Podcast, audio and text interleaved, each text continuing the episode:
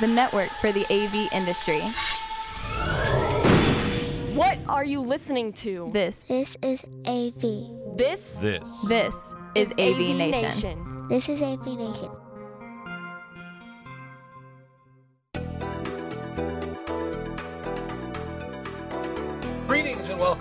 Latest episode of AV Nation TV's Connected. I'm your host, David Danto, and uh, it's great to be joining you here virtually over video. But our conversation today is going to be about not being virtual and over video. Our conversation today is going to be about getting back on the road again, what it's like for business conferences, what we experienced, what we expect to experience, what it's been like for schools, what schools are preparing for, um, and, and how do we see the space. And boy, I have an awesome group of guests today uh, that I'd like to have introduce themselves. I'm going to ask them to do it one at a time in the order that they're on my screen, and uh, and then we'll pick up the conversation from there. So, Carolina, you're first. Why don't you say hello? Tell everybody who you are and what you do.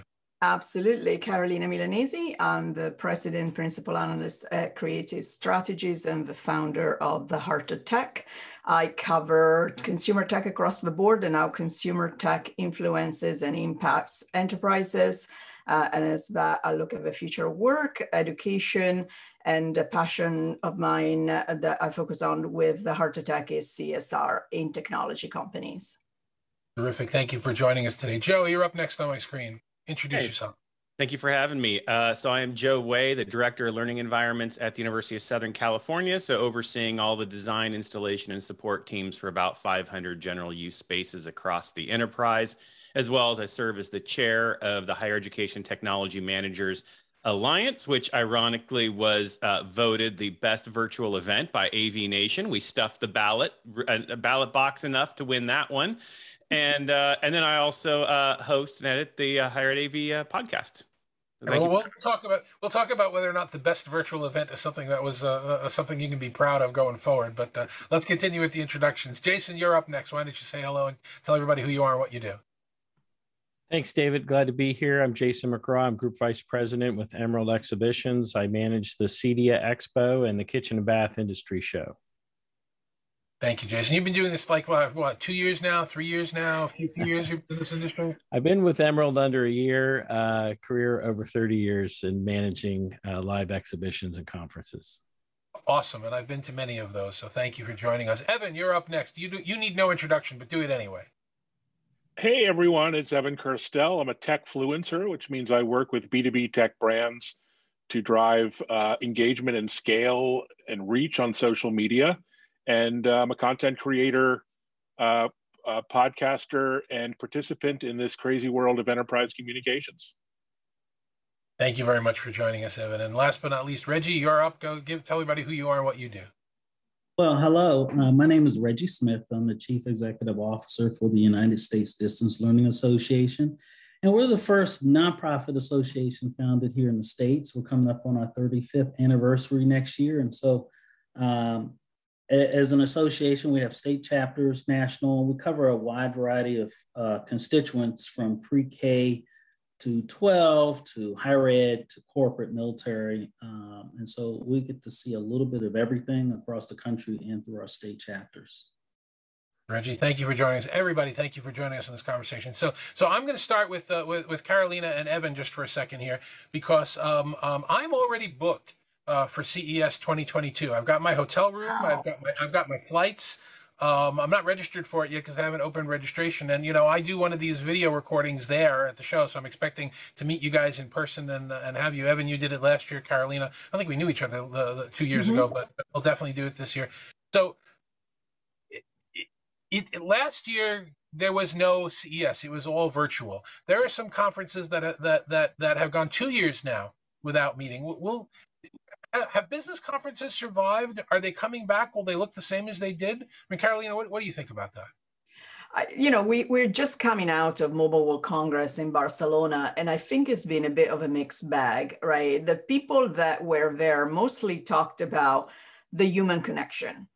Um, there was very little news coming out of the conference. I think that was just a, a reaction to the fact that people were not sure what was going on to the last minute. They thought it was going to be canceled again, and then it wasn't. It's hybrid uh, juggling time differences. You know, I was waking up nine hours behind news, basically. And so keeping up wasn't that easy. Um, but it was a great step to, in my opinion, have a, a, dry run of what might be like going back to conferences, not just during the time of COVID, but generally to try and lessen, um, you know, any kind of conference flu that you always catch at these things and, and make it safer for the people that attend. And I think that's not a bad thing. CES, I bless your heart that you're already booked. I am not. I do think I will attend but I need a good reason to. And so I want to make sure that um, you know the, the focus that is given both to hybrid which seems what uh, CES will be like uh, and for for the people that attend is right and so i want to show up for things that are worthwhile for connections for meetings uh, for you know live demos that just don't work over a camera uh, but give me a reason to go yeah, no, yeah, I, and I'd say I'll, I'm going to go wherever David Danto goes. So if he's at CES, I'm going to be there.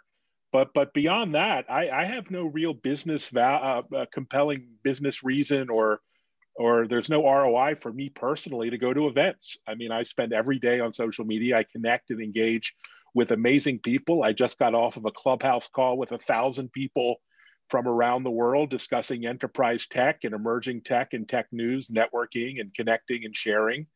And I will continue to go to conferences to connect and to engage with clients and collaborators, fellow content creators, and uh, and and meet new people. But I won't go there in the traditional way. I won't go there to sit through sessions. I can get the content online. I won't pay an exorbitant price to uh, for questionable ROI. And I suspect a lot of individuals and companies will have similar perspectives on what they used to do with conferences. Reggie, you had some thoughts there? Oh yeah, it, it, you know it's a relevant uh, topic because we as an association, you know, we're founded on doing distance learning and, and living everything at a distance, but we also have really become accustomed to being in person. In the early days of USDLA, we used to do a telecon east and west with 25,000 people. Uh, eventually, we moved to a smaller model. In our current iteration, we try to scope the conferences around 500 or so people so we can have that one to one connection, even though we live in this online space. And we're actually moving our conferences around now. So I think they will come back. We're, we're hearing from people that they want to come back and connect in a personal space. It's almost like everyone lived a year and a half of binge watching via Zoom or any other collaborative tool and now they want to do a little bit of face to face at a distance. I think the hesitation is coming when organizations will either you know uh, approve the funding for uh, people to go, and then also negotiating your contracts. I know we've gone back to our hotels and looked at the contracts and what we're going to commit to as far as food and beverage and on site, but also looking at a balance of those that would like to be virtual. So I think we're going to come back. Uh, you know, for us, I think our smaller fit uh, and our state chapters have conferences too. Uh, so you know, I, am not a fan of you know a 10,000 seat thing. so. Yeah, so you know, it's it's it's a good point, and it's something that, that everybody keeps coming back to. Whether we're talking about you know the business world and hybrid working, or or hybrid conferences and hybrid learning, you know the, the video collaboration tools technology does a fabulous job communicating one to many. Here's my new product Here's my new system. Here's where I think the world is going. It's terrific. And it also does a great job in a one on one planned conversation. If I need to have a conversation with Jason because we're talking about, you know, planning for CEDIA upcoming, and Jason, I want to talk to you about that, um, uh, you know, that it works really well. But I just hosted a cocktail party in New York uh, for only vaccinated people. This was in the middle of June.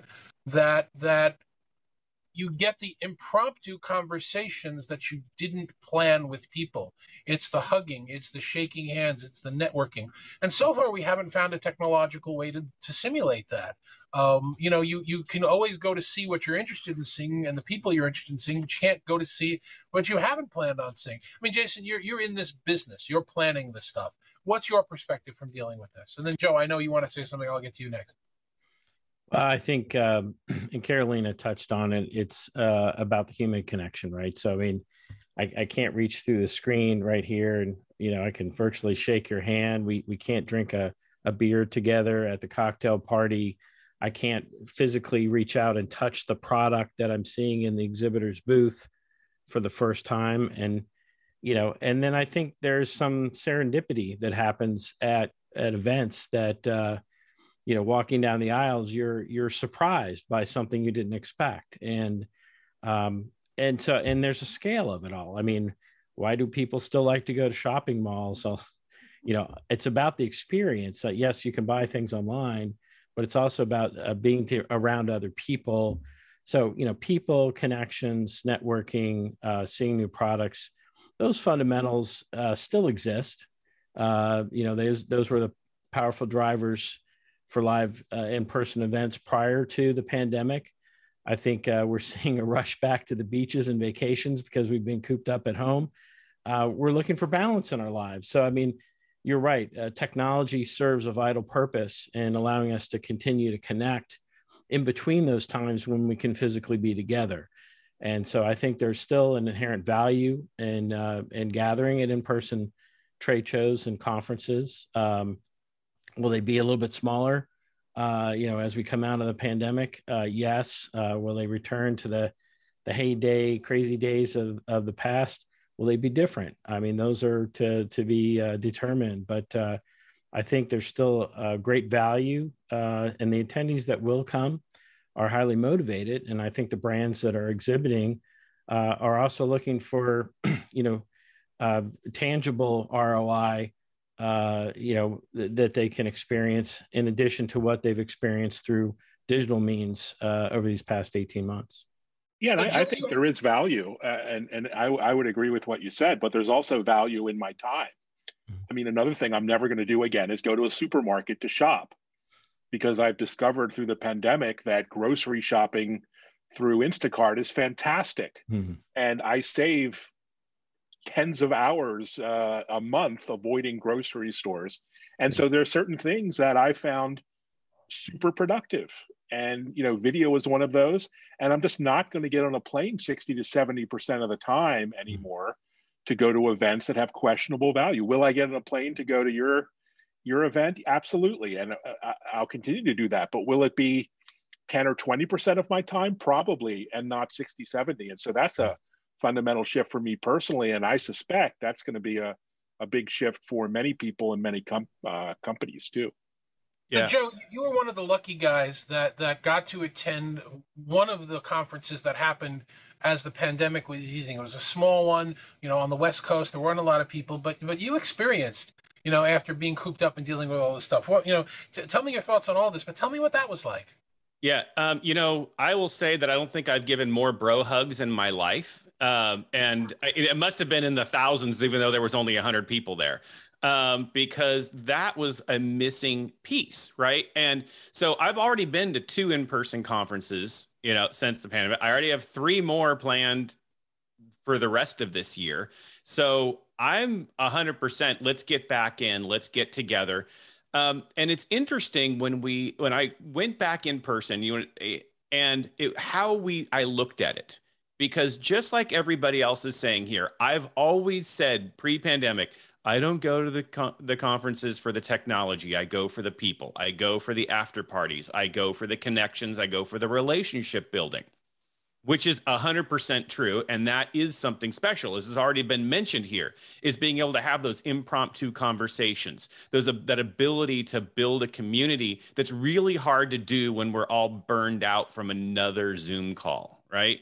But I will I will say this that um, when we look at the effectiveness, which I would say that a lot of these online conferences have been ineffective, and especially the manufacturer, let me show you my new product thing. Because when I was in person, I was doing a little bit of shopping for some LED walls let me tell you how actually nice it was to see him in person to actually be able to walk and go okay i like that part. I can stand the you know the 18 feet away from that one and see what it's going to really be like and experience that which i was saying pre-pandemic is not why i went to conferences. But there i went oh wait a minute. This is much different than seeing their little white paper on a webinar and telling me that this is the perfect thing than actually having it in front of me actually touching it and being able to experience it that I'm actually going to look at some of the bigger conferences different again and go, okay, maybe this is the opportunity to see the technology, to ask the questions, to have the impromptu conversations, which, for example, on a normal webinar, a normal online um, you know, an online conference where you give a manufacturer, you know, 50 minutes to come do something, we know they spend 49 of it trying to do a sales pitch and then go one minute. Okay, any questions and answers in this last 60 seconds we have, you know, and and then you can't even get a conversation going, which was very different than okay, I see it, and we can talk 100% about my use case and how that product is going to be effective for me.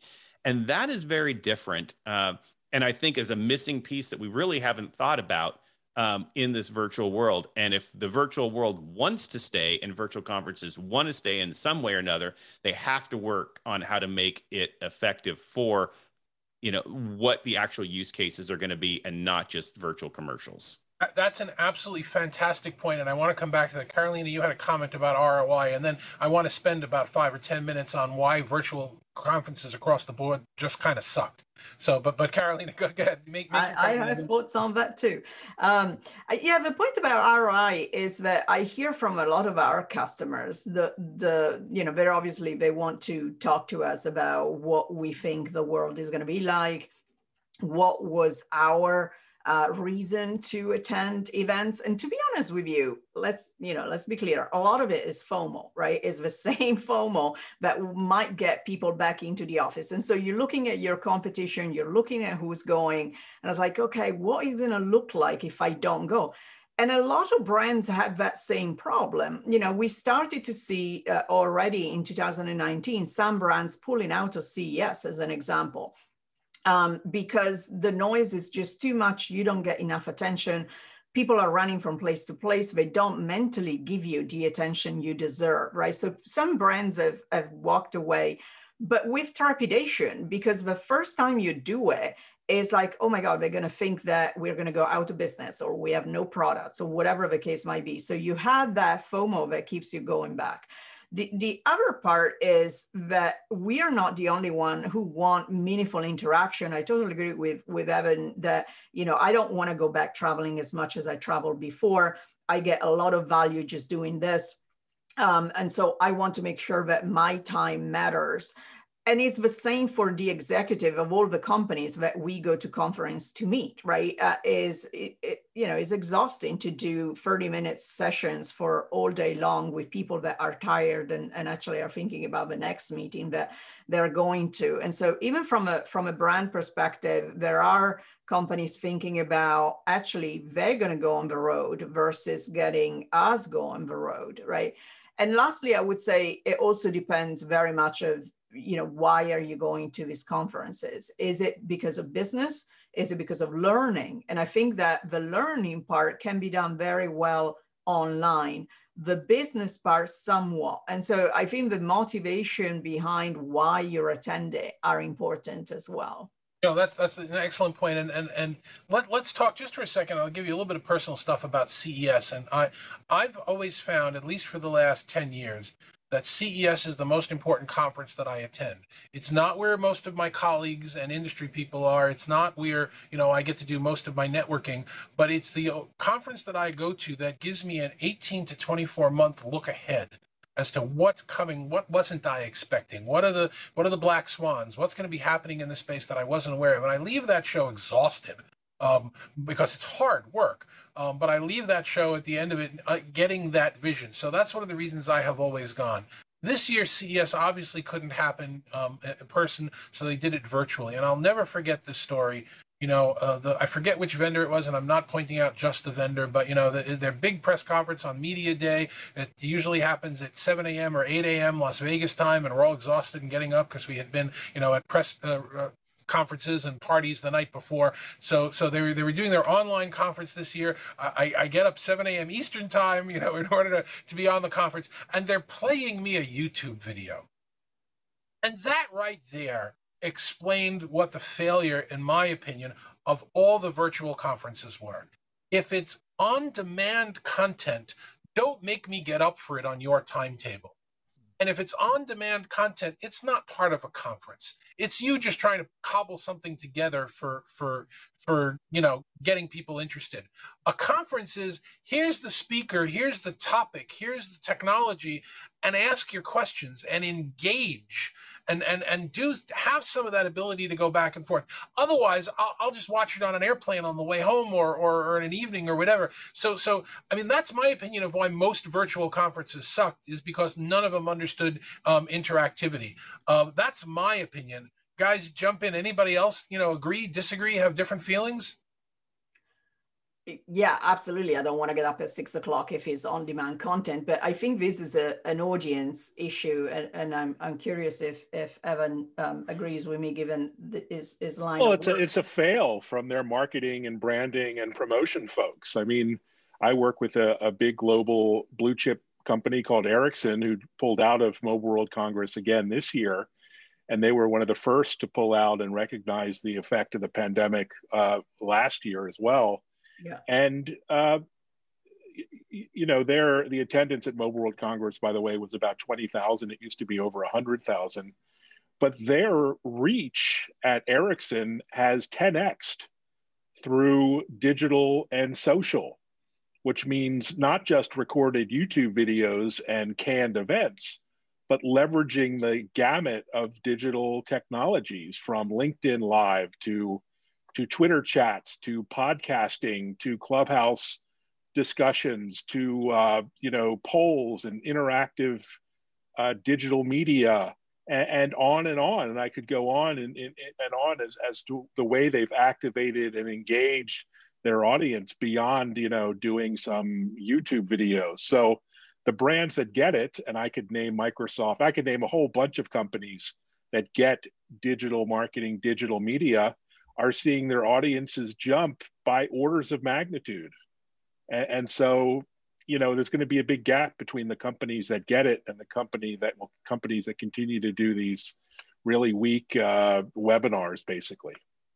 Yeah, I, I totally agree with that. Um, and I think that the key is is the companies are looking at it from the message they want to put out and not the message that the audience and their customers want to hear. And that's the biggest difference. When you think that you have this online time, I have an hour, I'm going to go out there, I'm going to shove information down someone's throat. You are going to lose them. And this is one of those things that, you know, uh, that I already said that you HETMA, our group, when we put on our virtual event, we always said that we were actually virtual before it was cool. Before the pandemic, we were doing a virtual event. And what made us different, though, is that we don't actually do a either call for presentations or just tell manufacturer come up and speak what you want.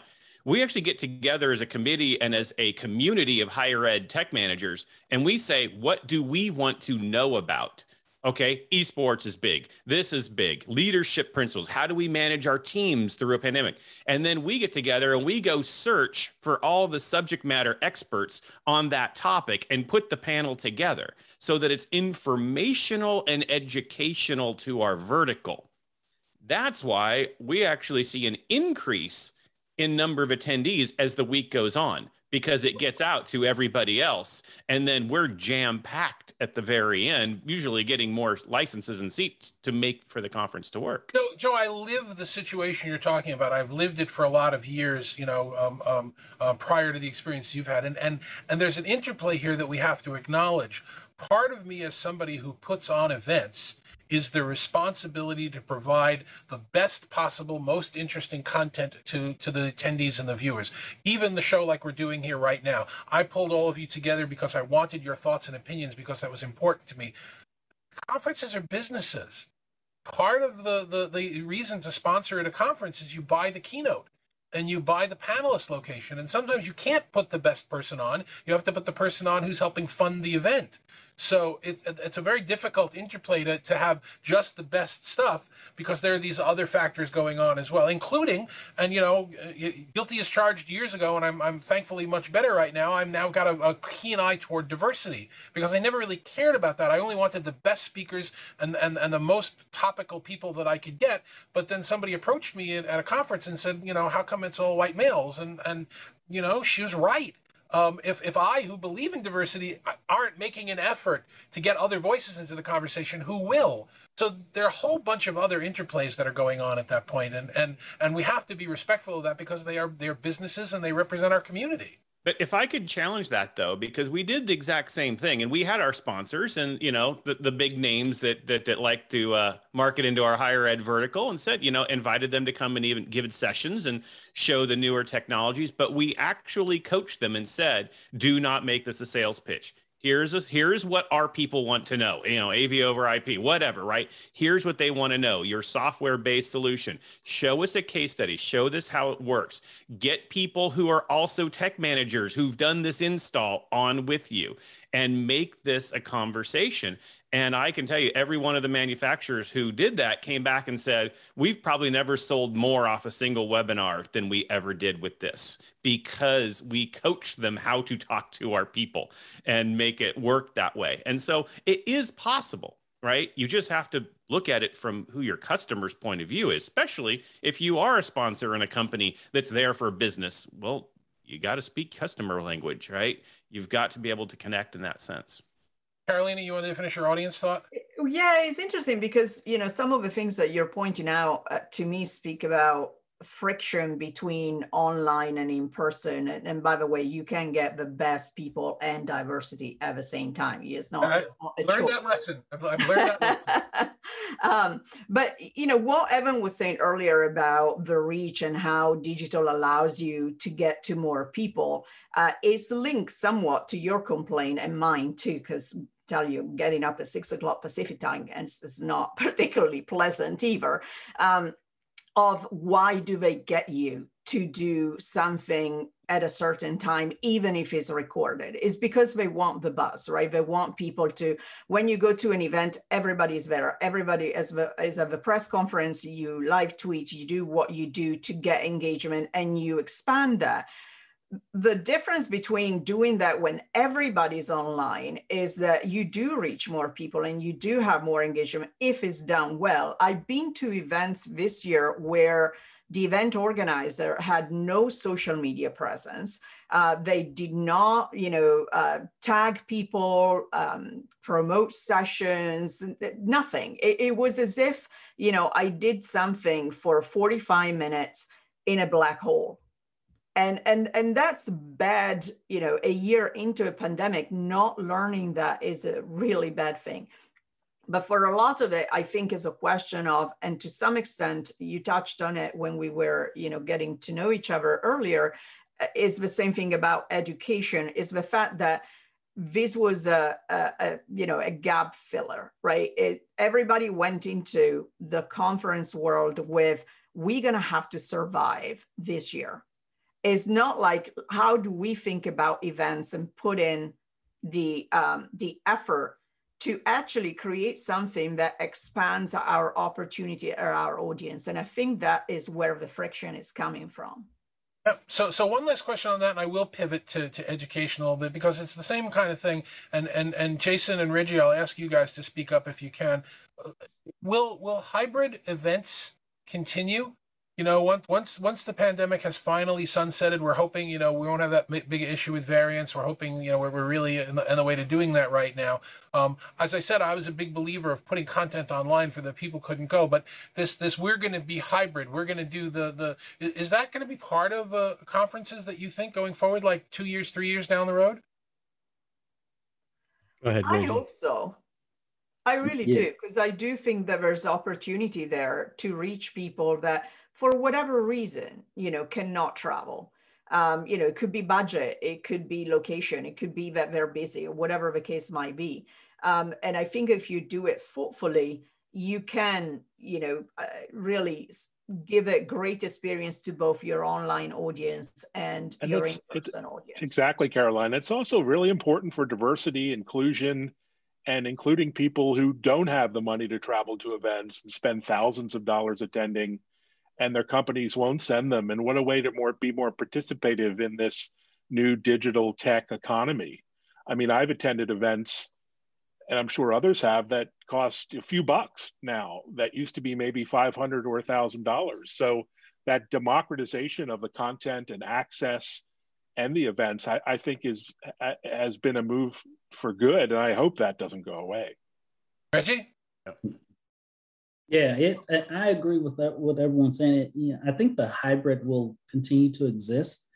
Um, you know, what we've seen is really you, you have to manage that audience, and and I think the virtual experience gives you the opportunity to, as soon as you mention something, to provide uh, access to whatever that content you know so it's, it's at the tip of the spear that you can give that example and provide if you're talking about a website you can take them to that website as opposed to in face to face now if you're you're you're skilled at as blended instructor you can kind of navigate all of those uh, uh, balls in the air at the same time but um, you know as as school systems across the country found out here at least in the states and probably also around the world uh, moving your teachers from face to face and then online, and then all of a sudden, hey, throw your mask off and throw you in the classroom, and you're a blended learning instructor.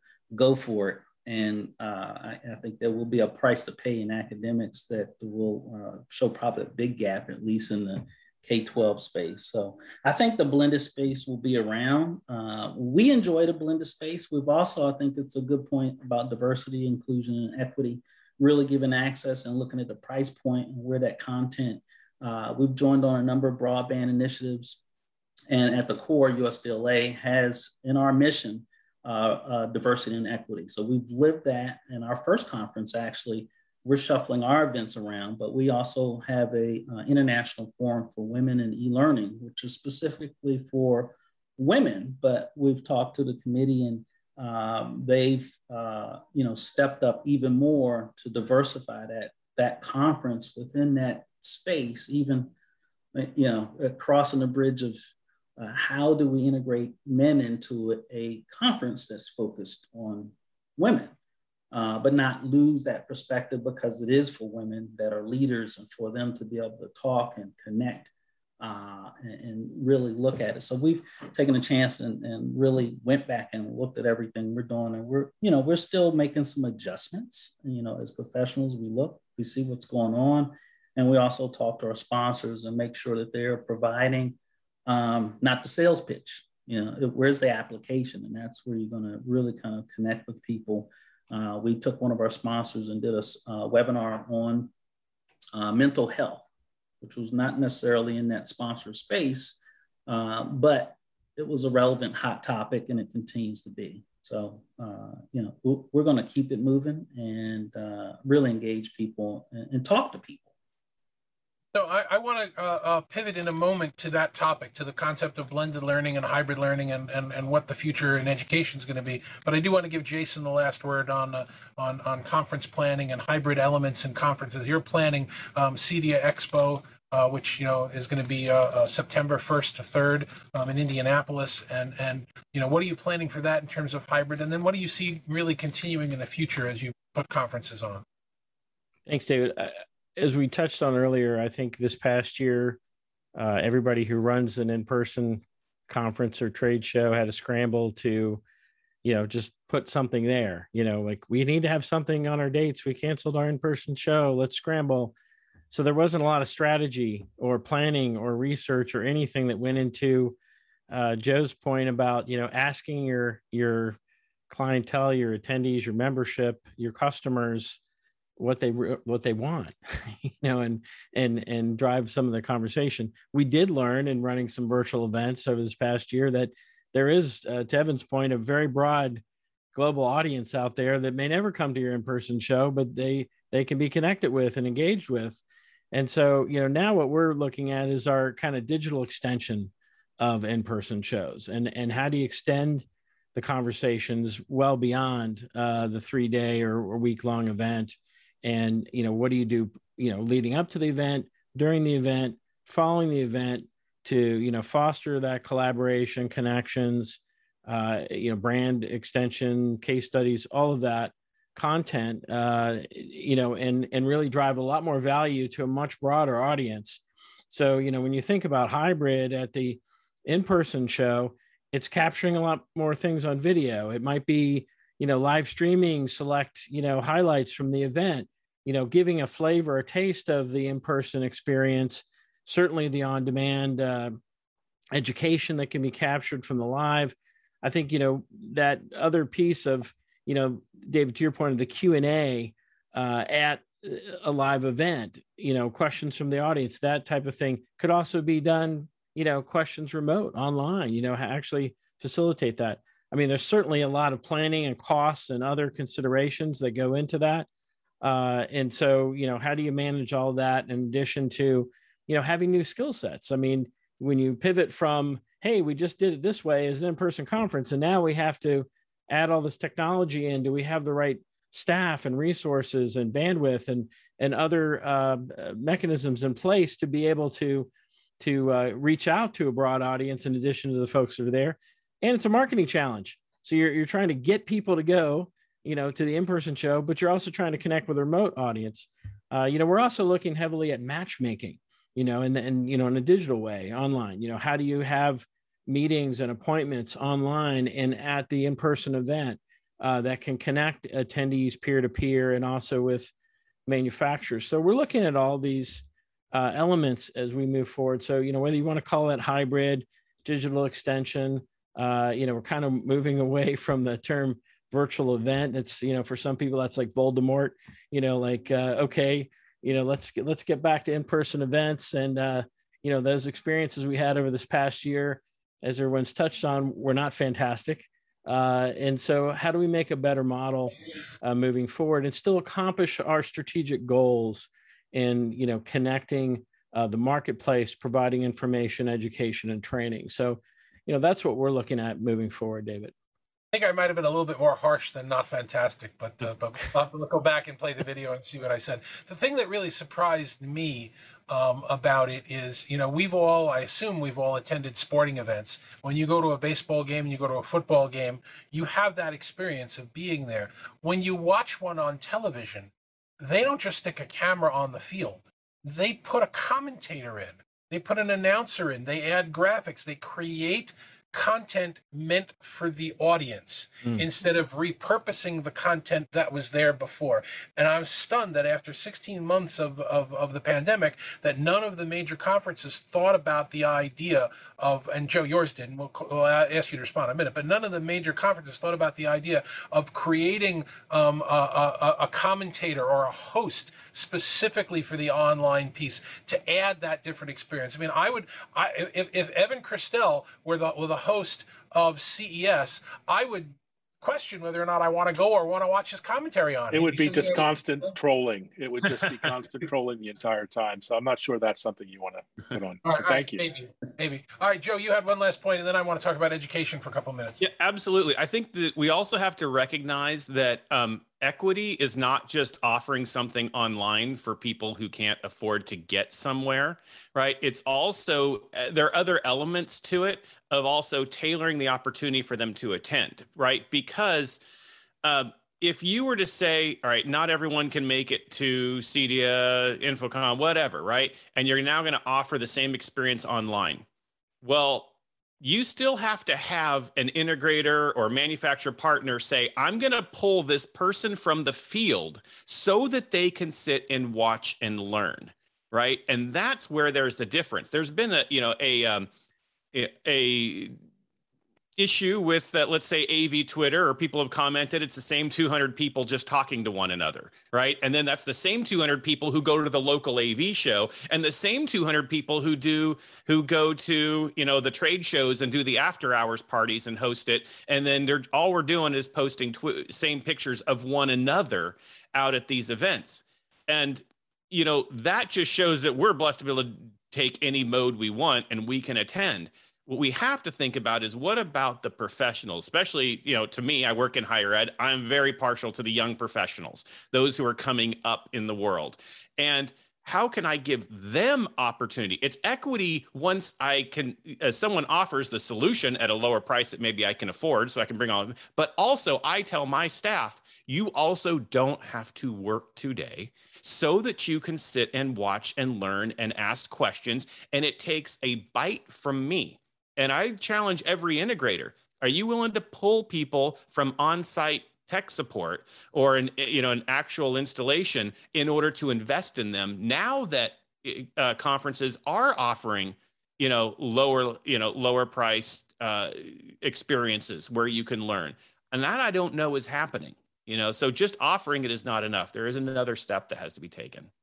Okay. Ex- excellent last point on that. Now i want to pivot to uh, you know uh, uh um, uh, a joke, a fable, a comment that I, I, said to you guys before we started uh, recording today about the idea of uh, what's the most important uh, thing to a tightrope walker? Is it the tightrope or is it the net? Um, the, the, the idea being that being prepared for the emergency is sometimes more important than being prepared for what's actually happening. Um, and, and, and having that backup plan the education community, for the most part, and I'm glad to say for the most part, Joe, because you're probably the exception to this, but for the most part, we're completely unprepared to be thrown into a distance learning and then a hybrid learning environment. We had the skills. We've been doing it. Reggie, you can talk about it. I can talk. I was at some of those trade shows you were talking about 20 years ago. You know, we, we know what it takes to have an effective online learning environment. And for the most part, we blew it.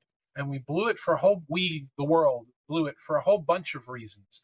Um, one of which is it isn't the same as sticking a webcam in front of a teacher you, you have to create content meant for the medium that you're working on. Um, part of it is, you know, this hybrid learning piece, you know, when you have some people in the classroom and some uh, teacher in the room and you're sticking them in front of a webcam, they can't move from their desk. That's not how they normally teach. The, some of the content doesn't work. Some of it needs to be adjusted because of the whole concept of flipped learning and, and, and what we actually do in a classroom we I've had like nine shows about that, and you guys have given your opinions. And if you want to, feel free. I don't have a problem with that. But but I'm not talking about that right now. I'm talking about you know thank the Lord and, and everybody else that you might you know uh, care about and pray to that it looks like this pandemic is sunsetting and we're going to be able to all go back to classrooms, have students learn higher education K through 12. We're going to go back to a learning environment. Are we throwing away the net? Um, are we are we are we did we learn anything from how prepared we need to be? You know, Ant and the Grasshopper story. You know, now now that we've got some time, or, or now that it's stopped raining, are we going to go out and fix the roof, or are we going to ignore it again because it's not dripping anymore? What are your thoughts about what education is going to look like? And and and whoever wants to go first, just jump in. Well, you know, I have a lot of thoughts on on education, um, and the first one is that, like for live events or or enterprise, I hope we learned a lot and that we're not going to throw it away.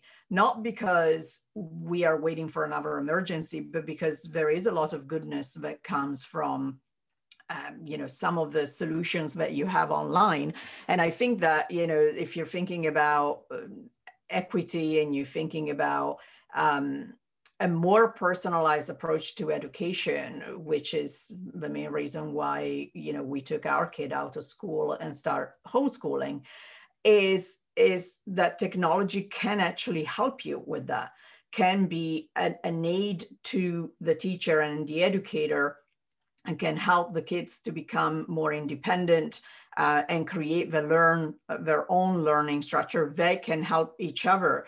I think that there's been some really good learnings from this period uh, around how not just the resilient kids are um, but how they help each other how you know school wasn't just teachers to student but student to student. And this is something that in the classroom it has always been a blessing but not something that come easily because of how we think about education. So I'm hoping that what we saw over the past year is really going to get um, educators and, and schools to think differently about how we teach. But the difference between enterprise and education boils down to money, boils down to the fact that you know teachers are overworked, that they don't get the recognition that they deserve um, that you know you have schools that play safe and they cater to where they need to you know cater to to either get you know more enrollments to get money um, or get funding from wherever they're getting it from you know either you know uh, church or or state um, so I, I, think that th- that's the problem in my view with with how to spin off what we learn and take it forward. It boils down to willingness and uh, money. Reggie, your thoughts?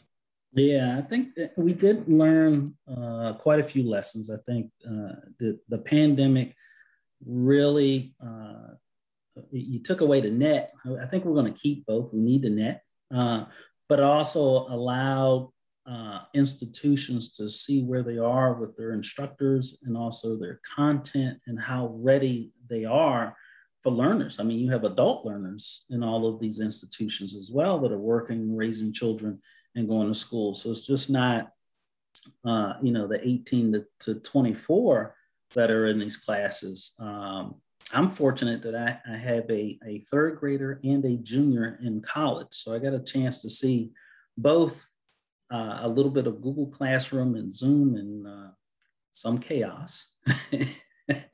and then also as higher ed flipped in, in, in, an environment where some parts and institutions get a uh, get out of jail card because their program is so perfect and it cranks out doctors and et cetera, et cetera.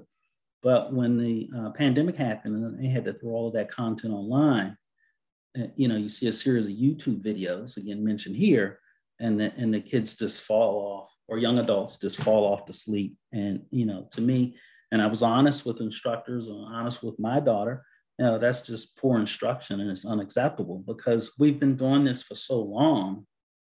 It, uh, I think it really just shined a light for all institutions to take advantage and do a better job, but then also they need to have a little bit of compassion. I agree with Carolyn that um, you know teachers are are overworked, underappreciated, and I've heard from some teachers, you know, the lack of compassion as you see the school systems open up, shut down, throw you in a blended learning. You still have 24 kids. You don't have an aide. Oh, jump in this Google classroom and uh, don't even think about scope and sequence. Just throw some Play-Doh on the wall and just try to make it work.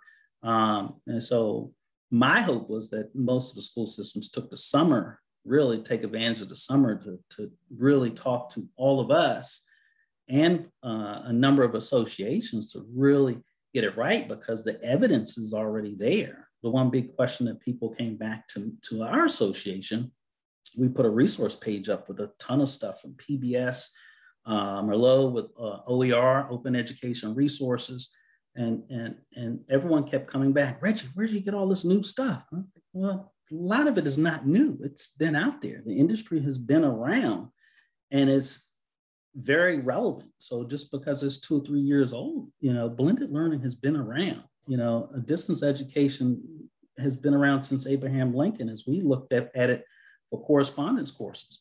And so, uh, really, you know, I think we need the net to help people be comfortable with the technology, but I also think it's going to allow folks to focus on content and not give you a 45 minute video. So you're going to focus on what is really small, uh, small chunks. I think institutions are also going to do more uh, uh, certificates and macro credentials and stack those credentials because, you know, I think we're busy and we've also had some trauma with the pandemic and, and, and, and just how we are uh, uh, you know living our lives and, and some are starting to focus on the, the better things of life and gardening and they're quitting their jobs and changing their careers and, so you know i think it's a dynamic time for all of us to engage and we're here to uh, have more fun as well and, and share some compassion for any and everyone in the space.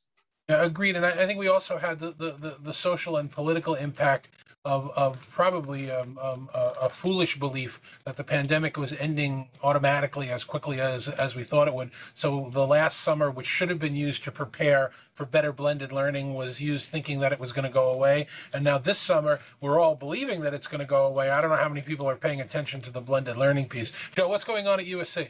Yeah, you know, it's it's very interesting. So we have come out and basic and made the statement that we are a residential college first. All right. That said, we were also pre pandemic planning a multi million dollar expense to upgrade to hybrid rooms even before we knew that we would need hybrid rooms. So where do you balance that? And I think this is where your question of which is which is it, the rope or the net? It's not an either or, it's a both and, right? So what we have to look at with uh, with higher education, all education, it's not are you going to be back to normal or are you going to have online hybrid? You are going to need them both in order to be effective. So what we recognized over the course of the of the pandemic was what aspects can we actually keep from both? What do people, the students, our you know our tuition paying students, what do they want, and how can learning be effective? Things that we recognized is you know um, having the academic freedom prior to the pandemic meant that a, a, faculty member didn't even have to post a syllabus up to Blackboard or the LMS. Well, that's now gone. You will always now post a syllabus up to an LMS, and that has now been decided of where those those lines are. The same thing we were talking uh, before. Could you now have an expert who's a researcher out in the field in Asia and Africa and be able to, or maybe your faculty member doesn't even need to live in Los Angeles. What if they could not have to take a year sabbatical to go do research? What if they actually lived on research and they called into the class and taught from the field with the students in the classroom learning? So, how could we take all of those aspects right? And bring them in uh, to make the total experience better. And that's why it is a both and answer, not an either or. Okay, that's that. That's awesome, and I, and I agree with you completely. I think we can do a better job than we did. I think it's harder in K through 12 um, both because as you you all pointed out, there's a funding issue, but there's also an acknowledgement issue of you know how important this is going to be going forward, and and how opening of uh, educational institutions it becomes when you do this the right way. So Reggie, thank you for your organization having those resources out there. Uh, let me go around one more time. Let's start with you, Reggie. How can people find out more about you, reach out to you, find out what you do, and uh, and and and uh, uh, what USDLA does? You can come visit us on the, the internet. I mean, we have a website like everyone else, uh, uh, usdla.org. Uh, we have a number of events that are coming up. We have state chapters, and so you'll find, and also resources that are free on the site.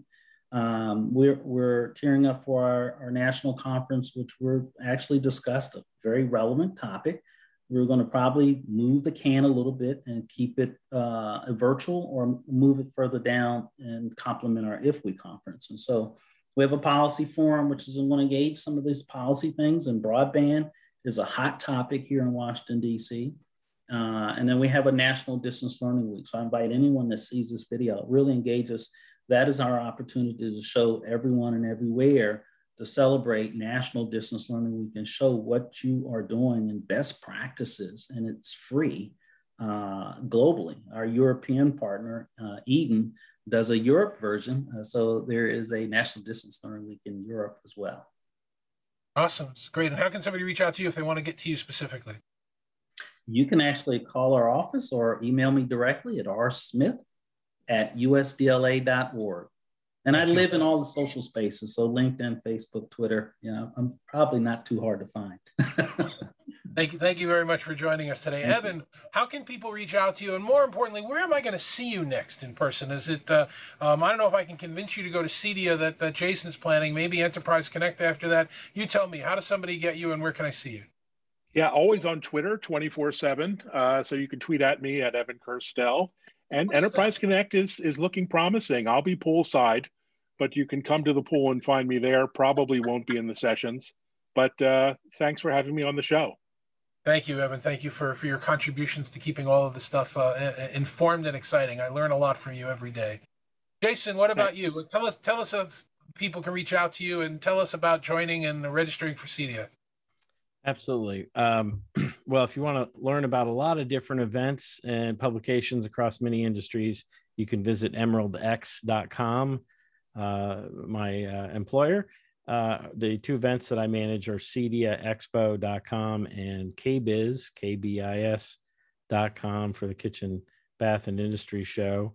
Uh, you can reach me at uh, jason.mcgraw at emeraldx.com or Mr. Show Guy on uh, Twitter. And um, registration is open for CEDIA Expo September 1 through 3 in Indianapolis. So we're really excited to get back to an in-person event and uh, and host the industry there and certainly talk about all the trends in residential technology certainly as uh, this medium that we're on today has shifted into uh, many of us working from home now permanently or, or at least hybrid uh, you know flex uh, working from home and office moving forward so we're gonna, definitely going to dive into that topic uh, significantly, especially in partnership with IMCCA and and David and Poly uh, sponsoring uh, some of the content there at the show. So we look forward to hosting everyone and, and seeing you there.